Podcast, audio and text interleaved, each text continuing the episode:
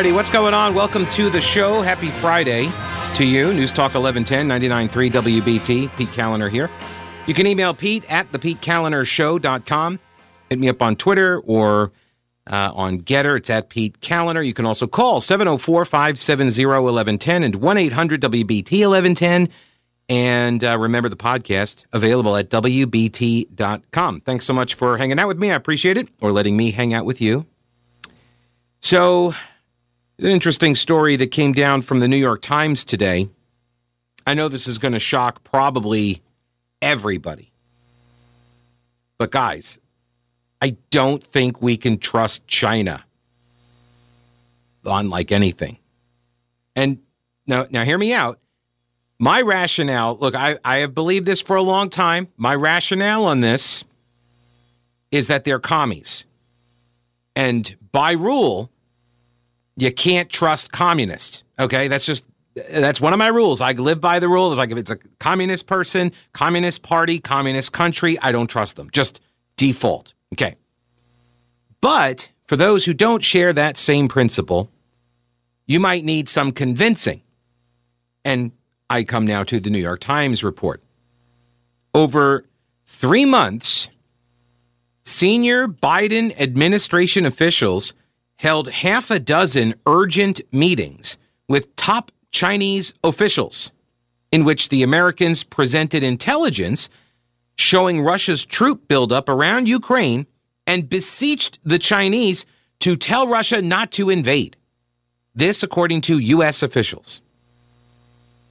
The report by Edward Wong in the New York Times says each time that they were beseeched by us, the Chinese officials, who I feel the need to point this out yet again, are communists. Okay.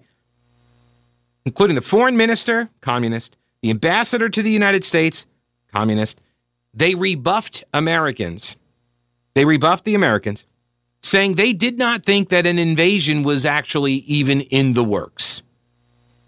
And after one diplomatic exchange in December, U.S. officials got intelligence showing Beijing had shared the information with Moscow, telling the Russians that the U.S. was trying to sow discord and that China would not try to impede Russian plans and actions.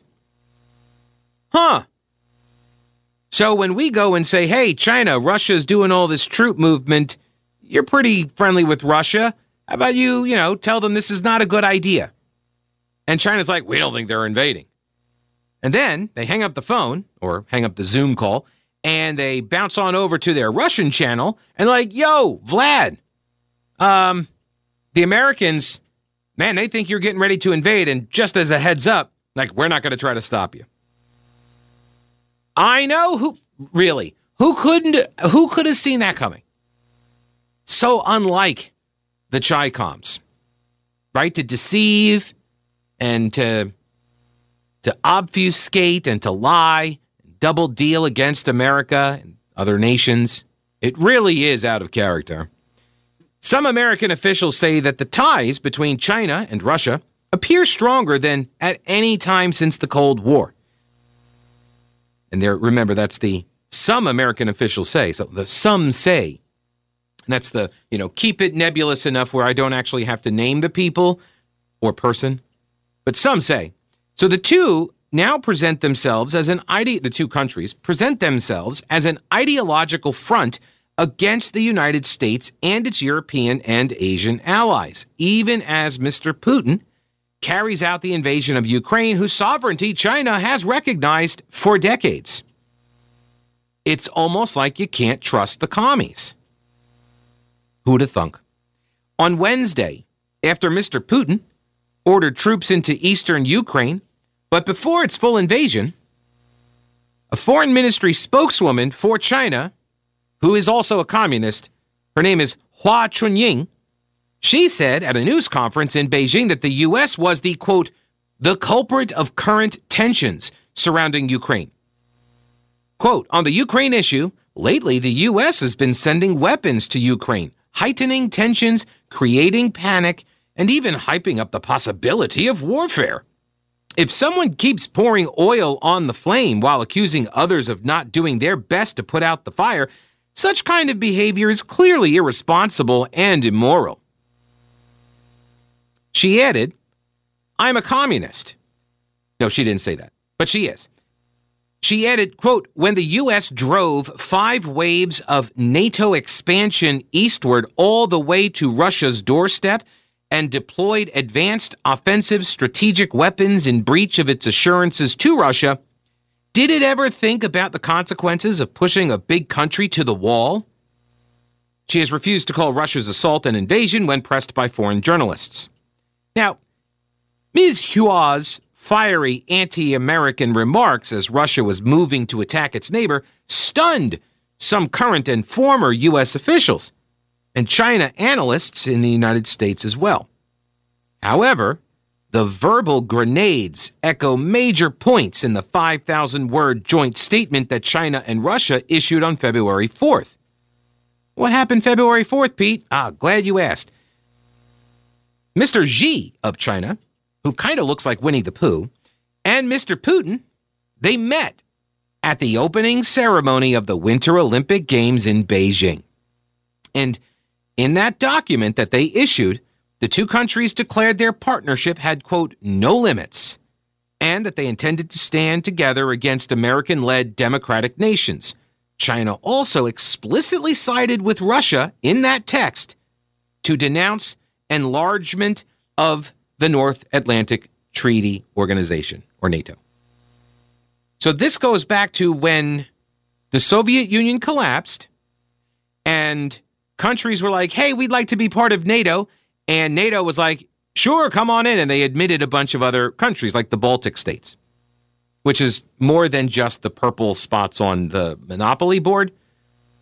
Yeah, yeah, they're way more valuable than that. I've always thought that, that, that they were undervalued. So we uh, we advance NATO into these other countries, and that's why now they invaded Ukraine. That's what we're supposed to believe. And uh, look, I, there's probably some truth to it, but at the time when the Soviet Union collapsed, and I'm old enough to remember that happening, we kind of thought we'd won. Do you remember? Like I remember that. Like there was this belief that like, hey, the Soviet Union collapsed, being communist and all, it collapsed, and that means we won because we were on the other side of that. And so when everyone's like, hey, we want to join your team, thank goodness we're out from behind the Iron Curtain. And we were like, okay, come on board. Like that's kind of the deal. But now it's been 30 years and it's like, okay, now now you're mad that that happened? Well, maybe if you hadn't collapsed in the first place, commies. Just throwing that out there.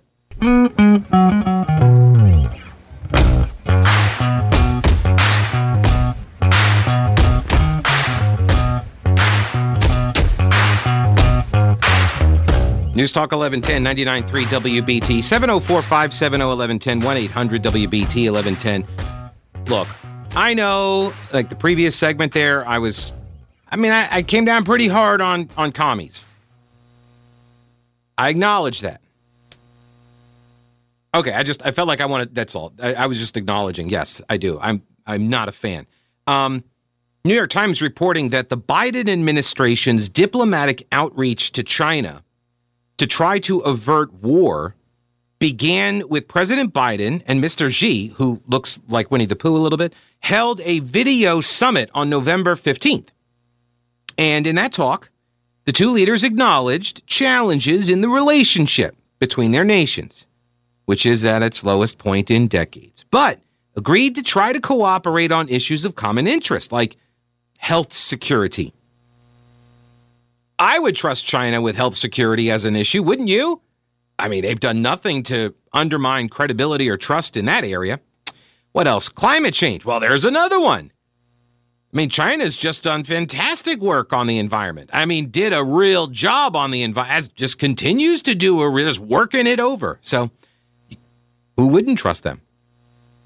Oh, and also nuclear weapons proliferation. Because I'm sure China is all about not spreading the nukes around to, you know, North Korea, for example, like it's been doing. Right? You know, there's an old axiom on uh, in foreign policy, I believe it's uh, that uh, North Korea is the, the knife that China wields. They use it to do its dirty work on a lot of stuff. So after this meeting in November, American officials decided that, hey, you know what? This Russian troop buildup thing going on around Ukraine, that, like, hey, this could be a really good opportunity for us to work together. We could try to work this out together and grow closer. Come on, China, what do you say? Some officials thought the outcome of the video summit indicated that there was potential for an improvement in U.S. China relations. They promptly ran out and purchased a reset button, but then mislabeled it.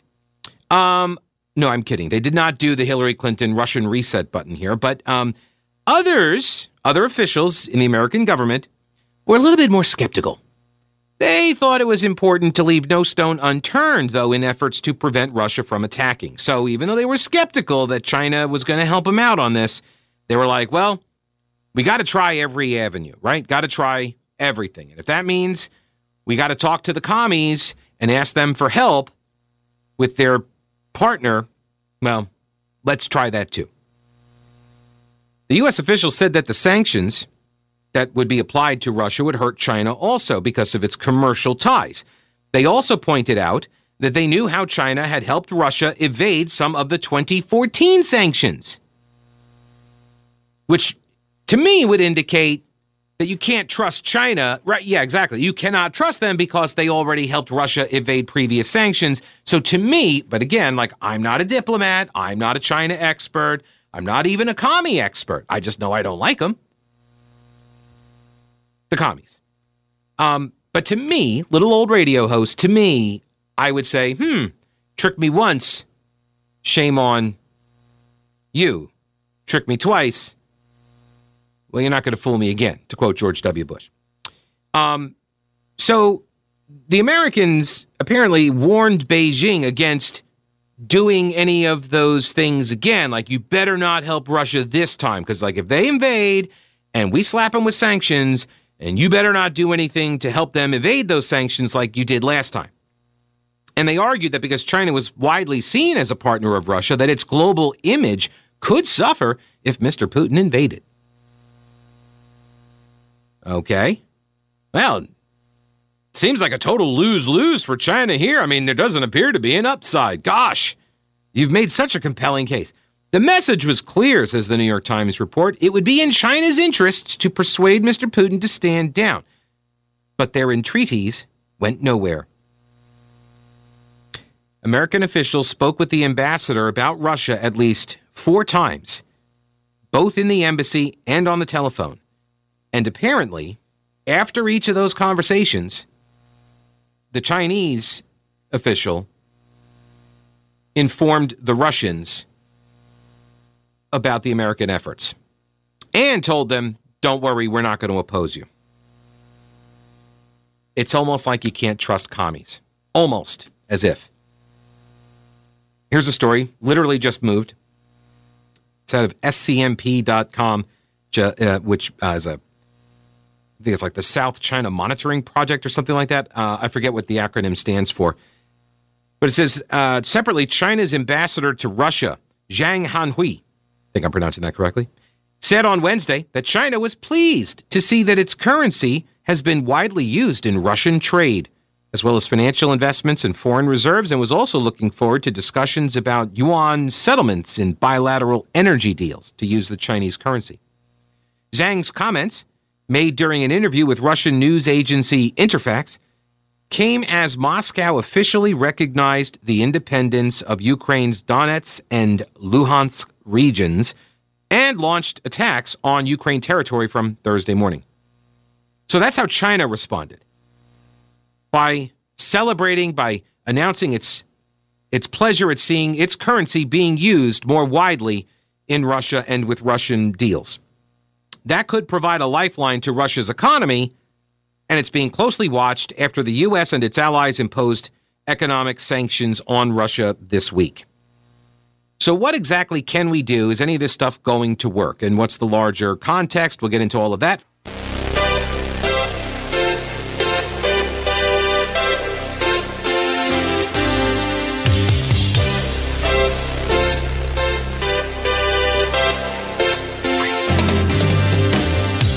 News Talk 1110 99.3 WBT. just seeing this report here. Uh, a White House spokes, or sorry, a White House official tells Fox News that Vice President Kamala Harris is making calls to senators on the nomination of Ketanji Brown Jackson, saying she will continue to work closely with the president and the senior team throughout the confirmation process. So Kamala Harris is on the job, which that does not bode well for Judge Jackson. I mean, everything Kamala Harris gets involved in, that might be that might be the end of her nomination. um, oh, I kid the vice president. So we got some positive news, I think. Uh, German finance minister says that Berlin is open to cutting Russia off from the SWIFT.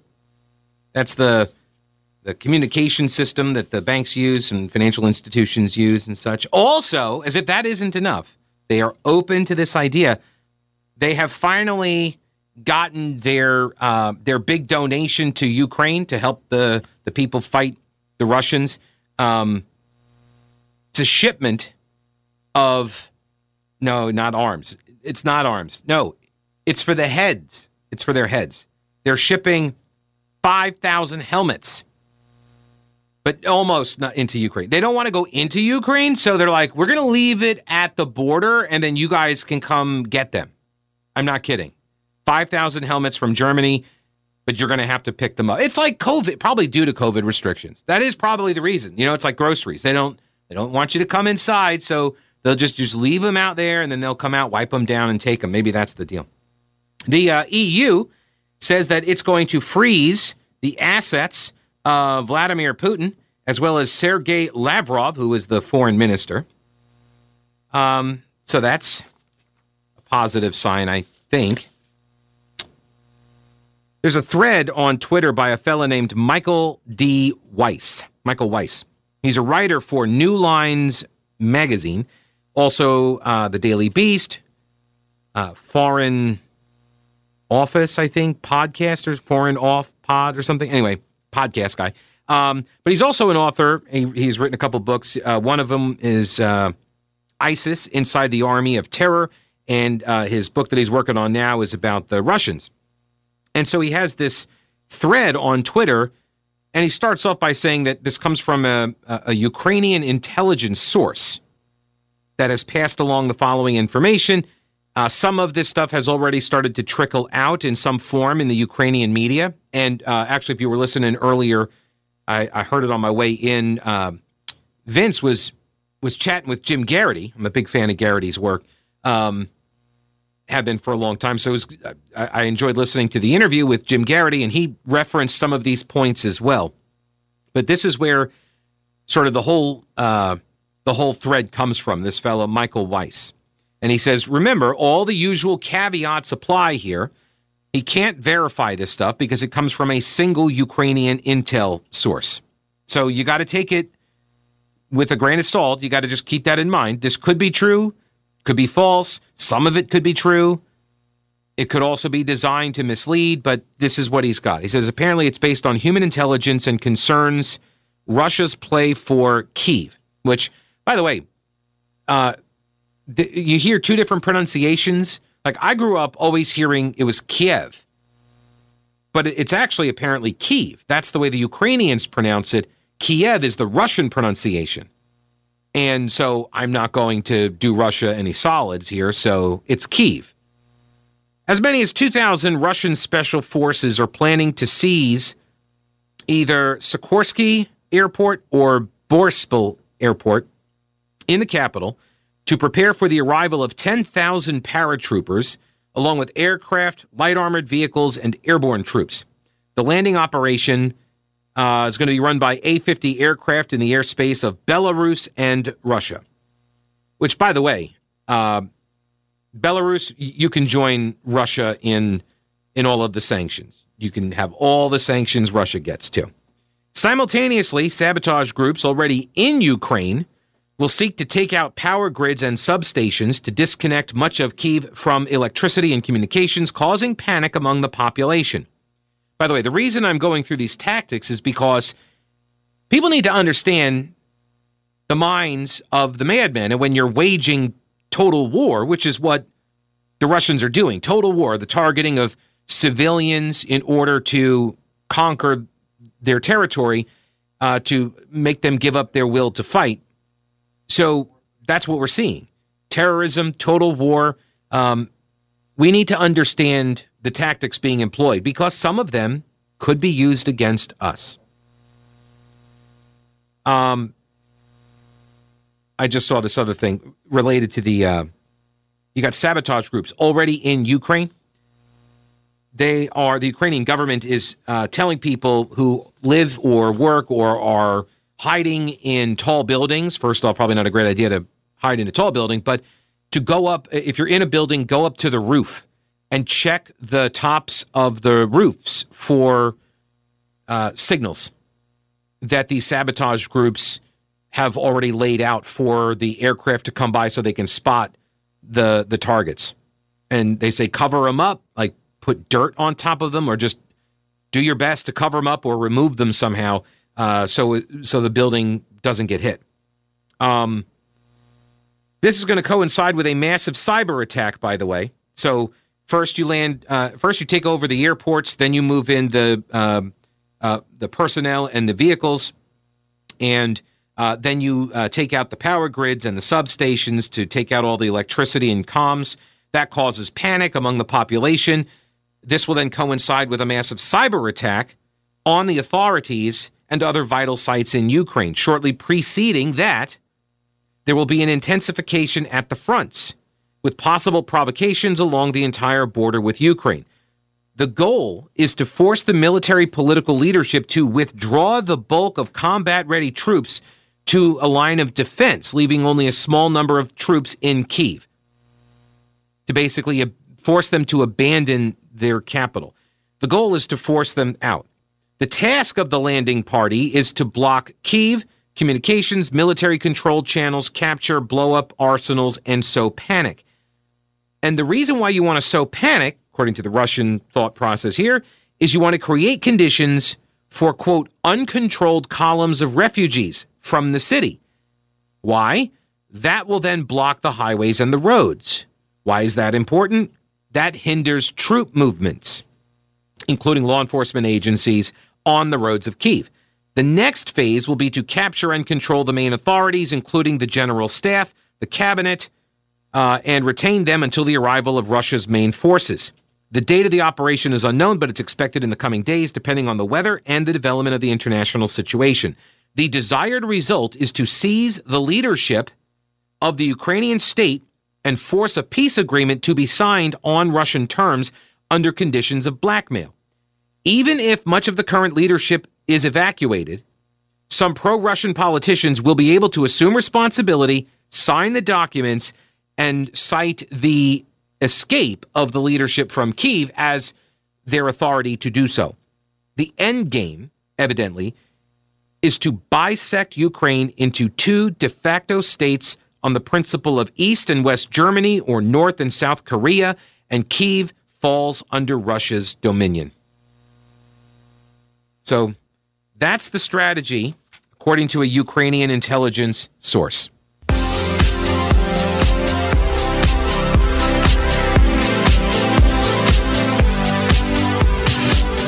News Talk 1110 and 99.3 WBT. 704 570 1110 1 800 WBT 1110. Let's go over to the phone lines. Let's start off here with Max. Hello, Max. Welcome to the show. Hey, um, yeah, I've been listening since the invasion to both liberal and conservative uh, media sources, and I've heard a lot about uh, emboldening China to attack Taiwan what I haven't heard anybody say that, that maybe I missed it that we should be helping Ukraine, that we should do something. Is the, what is your opinion on that? On whether we should be helping Ukraine? Whether we should go in there and take military action. So I am not an advocate of sending our military into Ukraine to defend them. I'm not an advocate for that because we have I mean like even though we had that, what was it called, uh, the Budapest Agreement or whatever it was? If you give up all your nukes and everybody will, you know, uh, leave you alone and right. Um, but I, I I don't think that the nation would support us doing that. I think there are many other ways we can help them, and we should.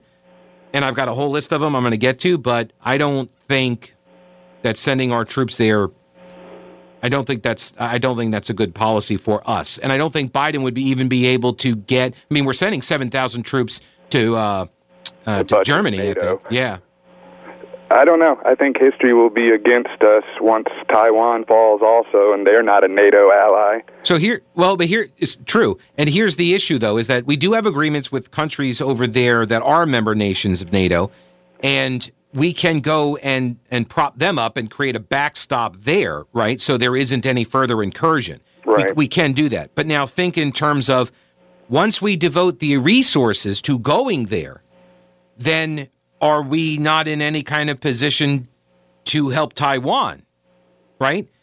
Because we like it's long been said like we can't fight a two front war, and that's if we lock ourselves out of helping Ukraine. Mm-hmm. How will it look when we go and help Taiwan if we do? So, what of the argument then that Europe should be taking the lead role in that effort?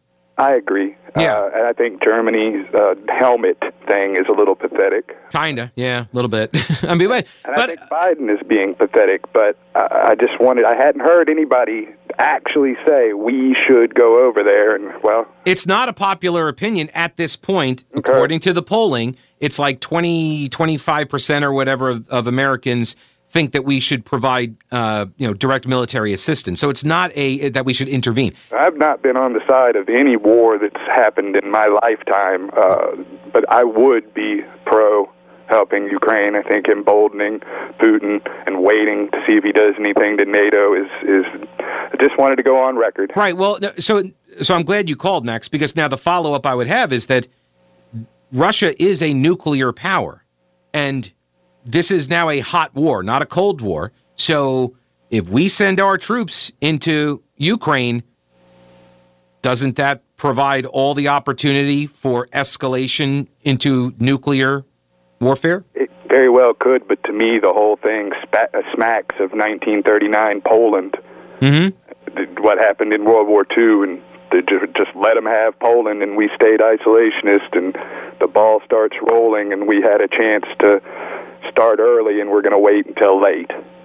Right, but you don't, uh, and we don't know which way history would have worked out. You know how things would have worked out had they tried to stop uh, Hitler before appeasement. Right? We, uh, there's, there's, no telling. Like we could have said, "Don't do it," and then he moved in, and then there was a war, and it came earlier, and uh, maybe he did better early on. I don't know. Maybe it changed the timeline, and I, I, I don't know. I mean, that's just all speculative. It's, true. it's pure speculation. Right, but I get your point, and this is the question that that we as a nation are going to be wrestling with. Because even if we don't go military route, we just do sanctions, there is a real risk. And I think I said this yesterday. I'm not sure that everyone, myself included, that we've wrapped our minds around what this looks like if and when Russia and China and maybe Iran. Yeah, reading between the lines, it seems like we're emboldening Russia to fall into China's arms. I think they're already there. Mm. I think they're already there because their their interests are mutually aligned, and right. um, and I think they're already there. Uh, and the and I think we've been we've been too weak on China, and I think there's an entire class of American quote unquote elites that have financially benefited for a very long time from Chinese money. And uh, I think yeah. there are a lot of pe- there are a lot of people They've over so in, much. yeah, and there are a lot of people in Europe that have benefited financially from the Russian oligarchs as well. So you've got these like there's I got a story here in the stack uh, about how uh, London is probably not going to get on board because it's so compromised by Russian money. And I don't think we have a chance to stand up against a united Russia and China front. That's probably why I think we should do something now because if we wait and they do attack NATO, what chance do we really have of beating Russia and China as an allied team? There comes a point when, and I, I said this during COVID as well, when you look at a whole bunch of bad options and all of them are going to be painful and deadly, and you have to pick one of the bad options. And it doesn't mean it's a good option. It just means you had to pick one, you know? Well, uh, I hope it. I hope they stop there and don't attack NATO. I guess we'll just have to kiss Taiwan and Ukraine sovereignty goodbye. It goes to, well. It's one, and one of the things I also saw, you never know how this shakes out. Maybe the Ukrainian uh, people put up enough of a defense that Russia can't roll through as quickly as they thought they they they could. Uh, maybe that happens, and then also maybe a whole bunch of other countries start beating a line to our door. To, Could we not send in UN troops or something I, tertiary? no, because the UN are just peacekeepers. war with them. No, UN's just peacekeepers, right? They're not going to. I mean, like, I, am not a fan of the UN. I believe right. it's just a club of uh, dictators and tyrants, uh, and I don't, I don't care at all about what the UN thinks about really anything. So, in your opinion, do we go to war if they do push on and take over Poland or whatever else? I, I don't think there's a choice. That's the whole point of the NATO agreement, right? I just hope we actually do if they push it further. Yeah, I mean, I, I, I would hate to see another round of appeasement and worthless sanctions. Right. So that's so you got to think now. What is the what's the juice, and is it worth the squeeze for Putin? If he just if he's trying to take half of Ukraine and he's going to stop after he cuts it in half and takes Kiev, then and he stops, does that give the West the opportunity to be like, oh, thank goodness it's over?